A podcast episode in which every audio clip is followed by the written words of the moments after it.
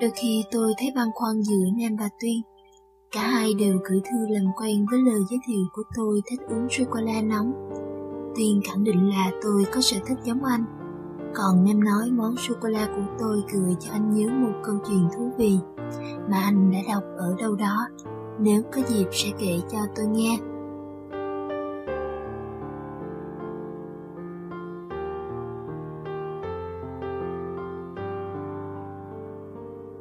Tuyền là giám đốc của một công ty tư vấn và đào tạo nhân lực.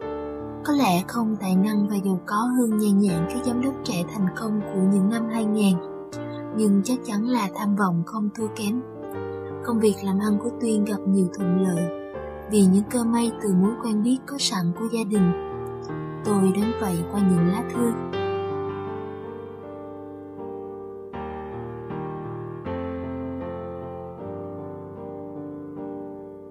Sự tự tin của một người trẻ chưa biết khó khăn hay thất bại là gì của Tuyên không làm tôi nể nang nhiều. Nhưng tôi thích đọc thư Tuyên, tình cảm, văn hóa và nhiều triết lý. Còn thư của Nam, một kỹ sư ngành tinh học, thì y hệt bản báo cáo công việc, luôn ngắn gọn và cụ thể. Hôm nay tôi đi đâu, làm gì, tôi mới mua cuốn sách này, em đã đọc chưa?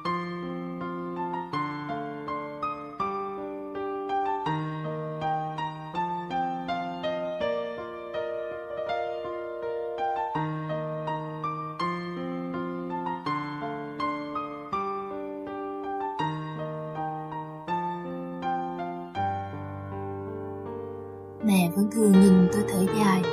Thực ra tôi mới 24 tuổi, chưa có gì phải nóng vội. Nhưng vẻ dưỡng dưng của tôi làm mẹ thở dài. Một phần, nó làm cho bà nhớ đến ba tôi, cũng dưỡng dưng như thế. Cho đến ngày tìm thấy tình yêu thật sự của ông, những trại cà phê bạc ngàn ở ban mê, và một người đàn bà bị chồng bỏ vì không thể có con. Thế là ông đùng đùng khoác ba lô lên vai và đi Mẹ không có ý kiến gì cả, chỉ khóc đúng hai lần rồi thôi.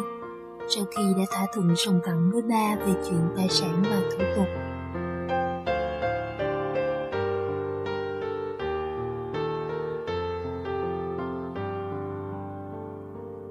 Mẹ luôn nói rằng bà chưa bao giờ yêu ba. Chỉ có điều dù gì cũng đã sống với nhau gần ba chục năm trời. Mẹ không níu kéo, nhưng vẫn cảm thấy tổn thương và bị suy sụp một thời gian trước khi bà quen dần với sự tự do yên ổn.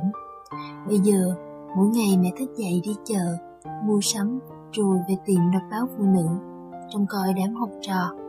Thỉnh thoảng mới tự tay uống hay cắt bóp cho khách quen.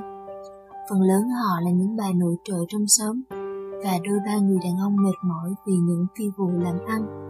Hoặc đôi khi vì một bà vợ hay cầu nhau Mỗi tháng vài lần họ đến tìm để gội đầu cho thư giãn và tâm sự đôi chút chuyện đời.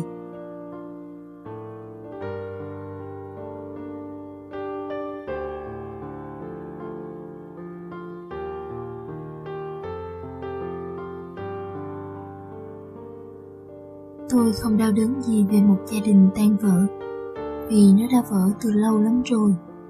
Giống như tôi đã nhìn mãi một cái điểm nước đôi từ hơn chục năm trước Bây giờ ba mẹ tôi mỗi người lấy đi một nửa và sống tiếp cuộc đời riêng của mình.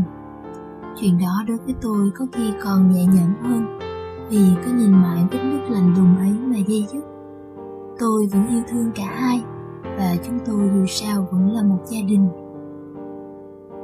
Tôi cũng không vì cuộc chia tay đó mà đâm sợ chuyện chồng con. Mẹ nói dù thế nào thì người đàn bà vẫn cứ cần một chỗ dựa, hoặc là chồng hoặc là con ai mê phúc thì được cả hai. Tôi cũng nghĩ vậy. Và đôi khi, tôi cũng thèm một tình yêu, thèm một vòng tay hôn rất chặt, một cái hôn làm bỗng rét đôi môi. Tức là những buổi tối ngồi một mình trước bàn làm việc. Đợi vài cơn gió nghiêng ngờ luồn qua những mái nhà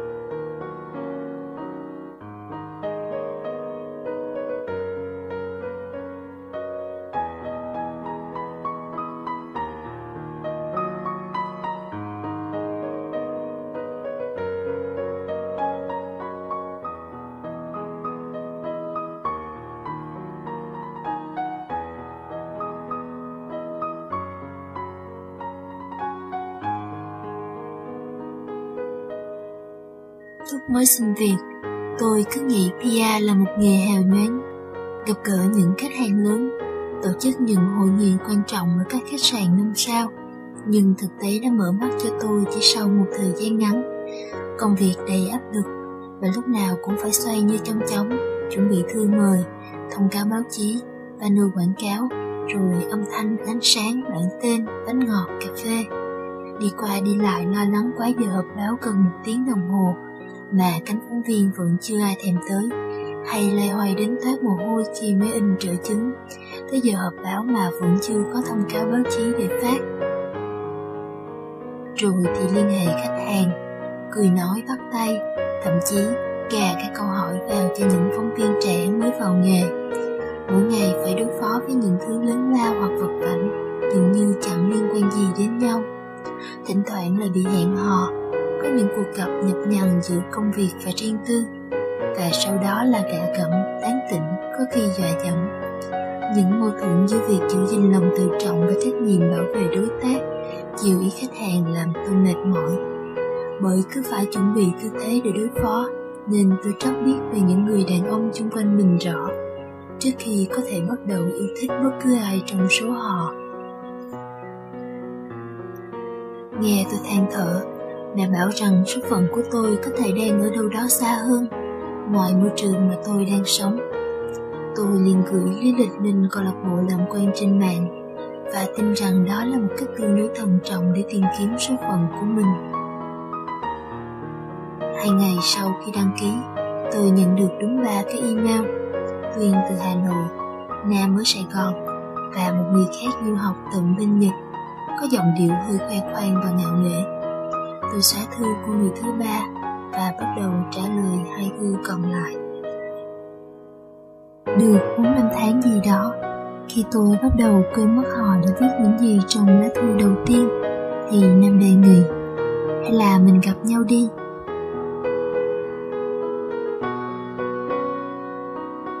Chúng tôi hẹn nhau ở friend quán nhỏ và lịch sự nhạc rất êm, chỉ có một thanh niên trẻ vừa phù phù vừa chỉnh nhạc và vừa kim luôn việc tính tiền. Từ đó về sau nhiều lần chúng tôi ngồi ở chiếc bàn ngay sau khung cửa kính màu nâu của Fran, nhìn sang khách sạn nhỏ đối diện. Nơi những cặp tình nhân già có trẻ có dắt nhau đi vào rồi lại trở ra. Chỉ tôi với nam ngồi đó mãi nhìn họ đến rồi đi.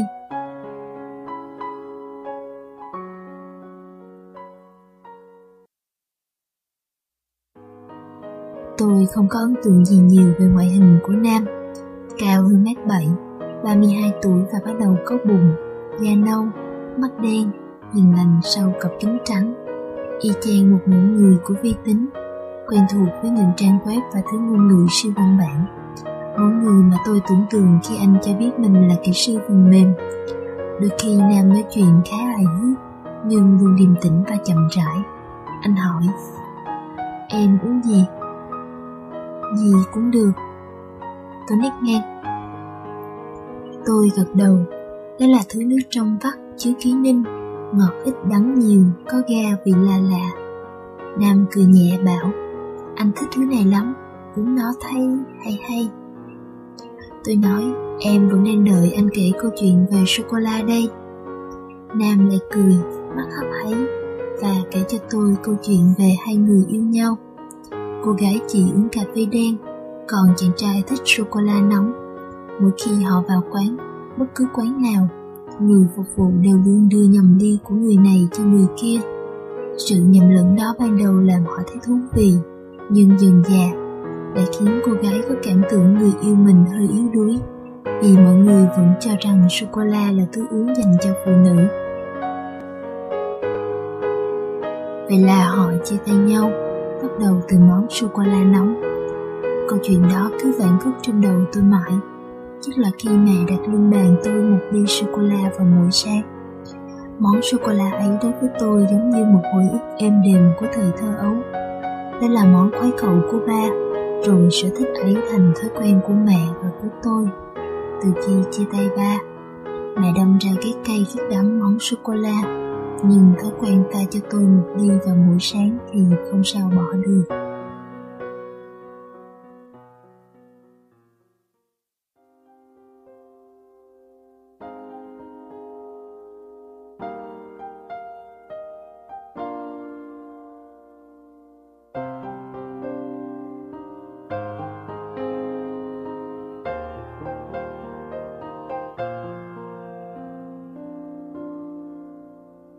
Bây giờ mỗi tuần tôi gặp Nam một lần, hoặc xem kịch, hoặc đến ngồi nghe nhạc cả buổi với friend, lẫn trốn cái nóng và sự ồn ào của Sài Gòn những ngày cuối tuần. Mỗi lần Nam lại hỏi câu quen thuộc với ngữ điệu quen thuộc. Tôi nít ngang, em. Chỉ có điều, lần sau Nam xin vài lát chanh, ly tonic có thêm mùi thơm nhẹ nhàng, chua chua và vị đắng dịu của vỏ chanh. Lần sau nữa tôi nói, em thấy người ta cho chút muối, bỏ vào nước sẽ sủi lên, thấy không? Và tonic thêm vị mặn nơi đầu môi, Nam nhấp một ngụm. Bây giờ mới đúng thiệt là ngon đó.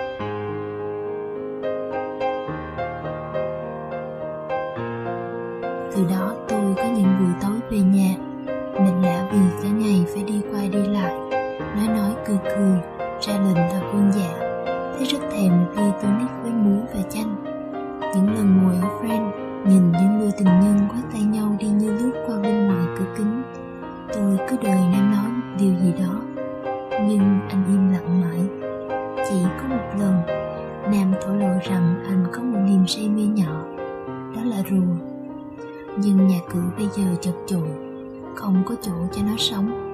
Anh lặp đi lặp lại. Sao anh thích nuôi một con rùa quá? Tôi bảo, em thì không thích những con vật, em chỉ thích trồng cây. Nam yên lặng một chút rồi nói, rất nghiêm túc. Có sao đâu, rùa cũng dễ sống lắm. Sau này em cứ trồng cây và anh nuôi rùa. Mình có thể cho nó bò lanh quanh những cái cây của em. Tôi từng hỏi mình có nên xem đó là một lời tỏ tình hay không. Rồi quyết định là không.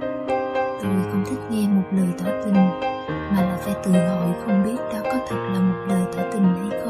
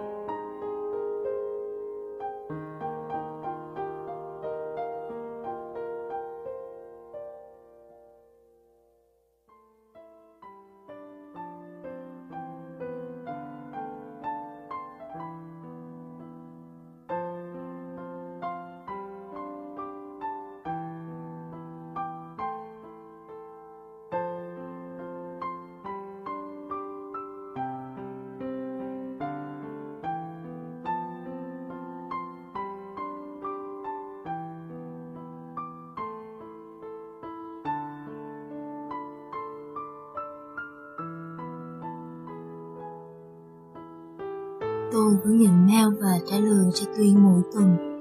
Tuyên hỏi số điện thoại nhưng tôi không cho. Tôi nghĩ giọng nói có thể gây nhiều nhầm lẫn trong việc nhận biết một con người. Tôi vẫn thích sự thận trọng của những lá thư hơn, cho đến khi có thể gặp nhau trực tiếp. Một tuần ở Hà Nội, tôi xoay như trong chóng với chương trình ra mắt sản phẩm mới của hãng Z. Lại hợp báo tiệc tùng quay phim quảng cáo, bắt tay, cười nói. Lần nữa ngoại tôi mới gặp được Tuyên. Thật tình tôi không mấy bất ngờ trước vẻ hào hoa lịch thiệp và cái giọng nói nhã nhẹ như bước dọc sống lưng của Tuyên. Nhưng có điều gì đó làm tôi không thấy thoải mái ngay từ buổi gặp mặt đầu tiên ở một quán kem nhỏ gần hồ gươm. Có lẽ bởi Tuyên ăn mặc và xử sự trình quá, như những người tôi vẫn phải bắt tay trong phòng họp. Tuyên gọi cho hai sô-cô-la nóng. Không đâu, Tôi lắc đầu. Em muốn tô nít với muối và chanh. Tuyên quay nhìn tôi, cau mày. Em thích uống sô-cô-la cơ mà. Tôi ngẩng lên, Nhìn khuôn mặt điển trai xa lạ của Tuyên Bất chợt thở dài, Và chợt nhận ra là thậm chí mình có thể thở dài hàng trăm lần nữa. Vì có điều gì đó nặng nề lắm mà cứ chẳng nghe lồng ngực tôi thấy thèm một ly tonic đang đắng, nồng mặn, lạnh ngắt và vị ngọt thì đậm đâu đó, không phải trên môi, không phải trên đầu lưỡi, mơ hồ hoang đường như không hiện hữu trong vị giác, mà là trong cảm thức. Giữa tôi suy nghĩ nào đấy vừa thoáng qua về vị ngọt trong ly tonic, tôi chợt nhận ra tình yêu cũng giống như lời tỏ tình. Nó có thể bắt đầu và kết thúc bằng một thứ nước uống ở quán cà phê. Nó có thể bắt đầu từ nỗi nhớ, không phải chính con người ấy, mà là khoảng không gian, những cảm xúc bao quanh một khi ta ở bên người ấy. Sự bình yên. Tôi nhận ra mình rất nhớ một giọng nói giọng nói trầm ấm với câu hỏi quen thuộc dịu dàng. Tôi nít ngang, em.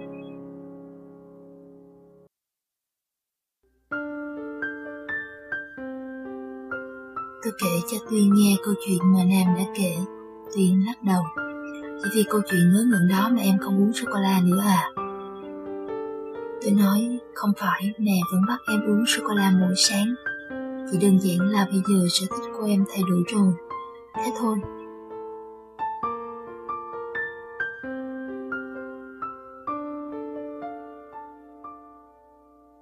Dạo trước tôi có lên thăm ba vài ngày. Người đàn bà kia sống cùng ba tôi trong căn nhà cũ, giữa vườn cà phê rộng mênh mông. Suốt ngày chỉ ở nhà đọc sách, nấu nướng và làm thơ. Tỏ vẻ quyến luyến yêu thương tôi đúng kiểu một người đàn bà hiếm muộn. Bà có vẻ hài lòng với sự yếu đuối và phục tùng của bà. Với những buổi chiều tán chuyện cà phê lên giá hay xuống giá, tình hình chiến sự thế giới ảnh hưởng đến kinh tế ra sao, với mấy ông hàng xóm trang trại bên cạnh. Những ngày tôi ở đó, buổi sáng lại có ba ly sô-cô-la nóng hổi đặt trên bàn. Mùi hương ngọt ngào lan ra cả nhà, thấm vào từng thớ gỗ, từng giọt sương động trên lá cà phê thơm lừng. Trong họ có vẻ hạnh phúc Tôi không nhận ra sự khác nhau của ly sô-cô-la mẹ pha ở nhà và ở đây. Có lẽ bà cũng vậy. Nhưng khi về, tôi vừa nói với mẹ là bà thường uống sô-cô-la, nhưng bà ta không pha ngon như mẹ. Mẹ cười nhẫn nguyền. Dù sao mẹ cũng đã pha món đó hai mươi mấy năm rồi còn gì. Tôi mỉm cười, ôm lấy vai mẹ và nhớ đến ngôi nhà cổ với hai con người chấp nối hạnh phúc chợt hiểu tại sao ba lại bỏ mẹ đi đến nơi ấy. Tình yêu không phải là một thói quen. Mẹ đã pha sô-cô-la cho ba không phải vì tình yêu, mà vì thói quen. Còn người đàn bà ấy, bà nói rằng bà không biết mình yêu ba tôi nhiều đến đâu, nhưng bà yêu vô cùng cái không gian có bà ở đó. Những buổi sáng cao nguyên trong tràn hương, và cà phê trắng hơn và thơm hơn. Bà cảm thấy công việc thức dậy nấu nước sôi, rồi phải tan bột sô-cô-la vào trong ly mỗi sáng là công việc tuyệt vời nhất của ngày.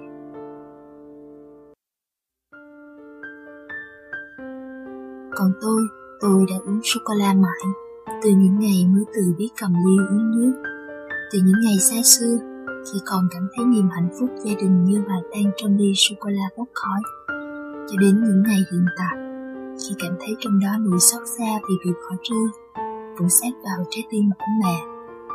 Cho đến khi một người xa lạ mời tôi thứ nước khác trong vắt và có vị lạ lùng làm sao. Tôi nói với tuyên rằng tôi vô cùng xin lỗi vì chỉ đến khi tôi mời sô cô la tôi mới nhận ra là tôi không thích nó. Và khi nghe tiếng tỏ tình, chính xác là tỏ tình ngay trong buổi đầu gặp mặt, thì đầu óc tôi chỉ quay quát dưới về một người đã tỏ tình bằng những con rùa mà thôi.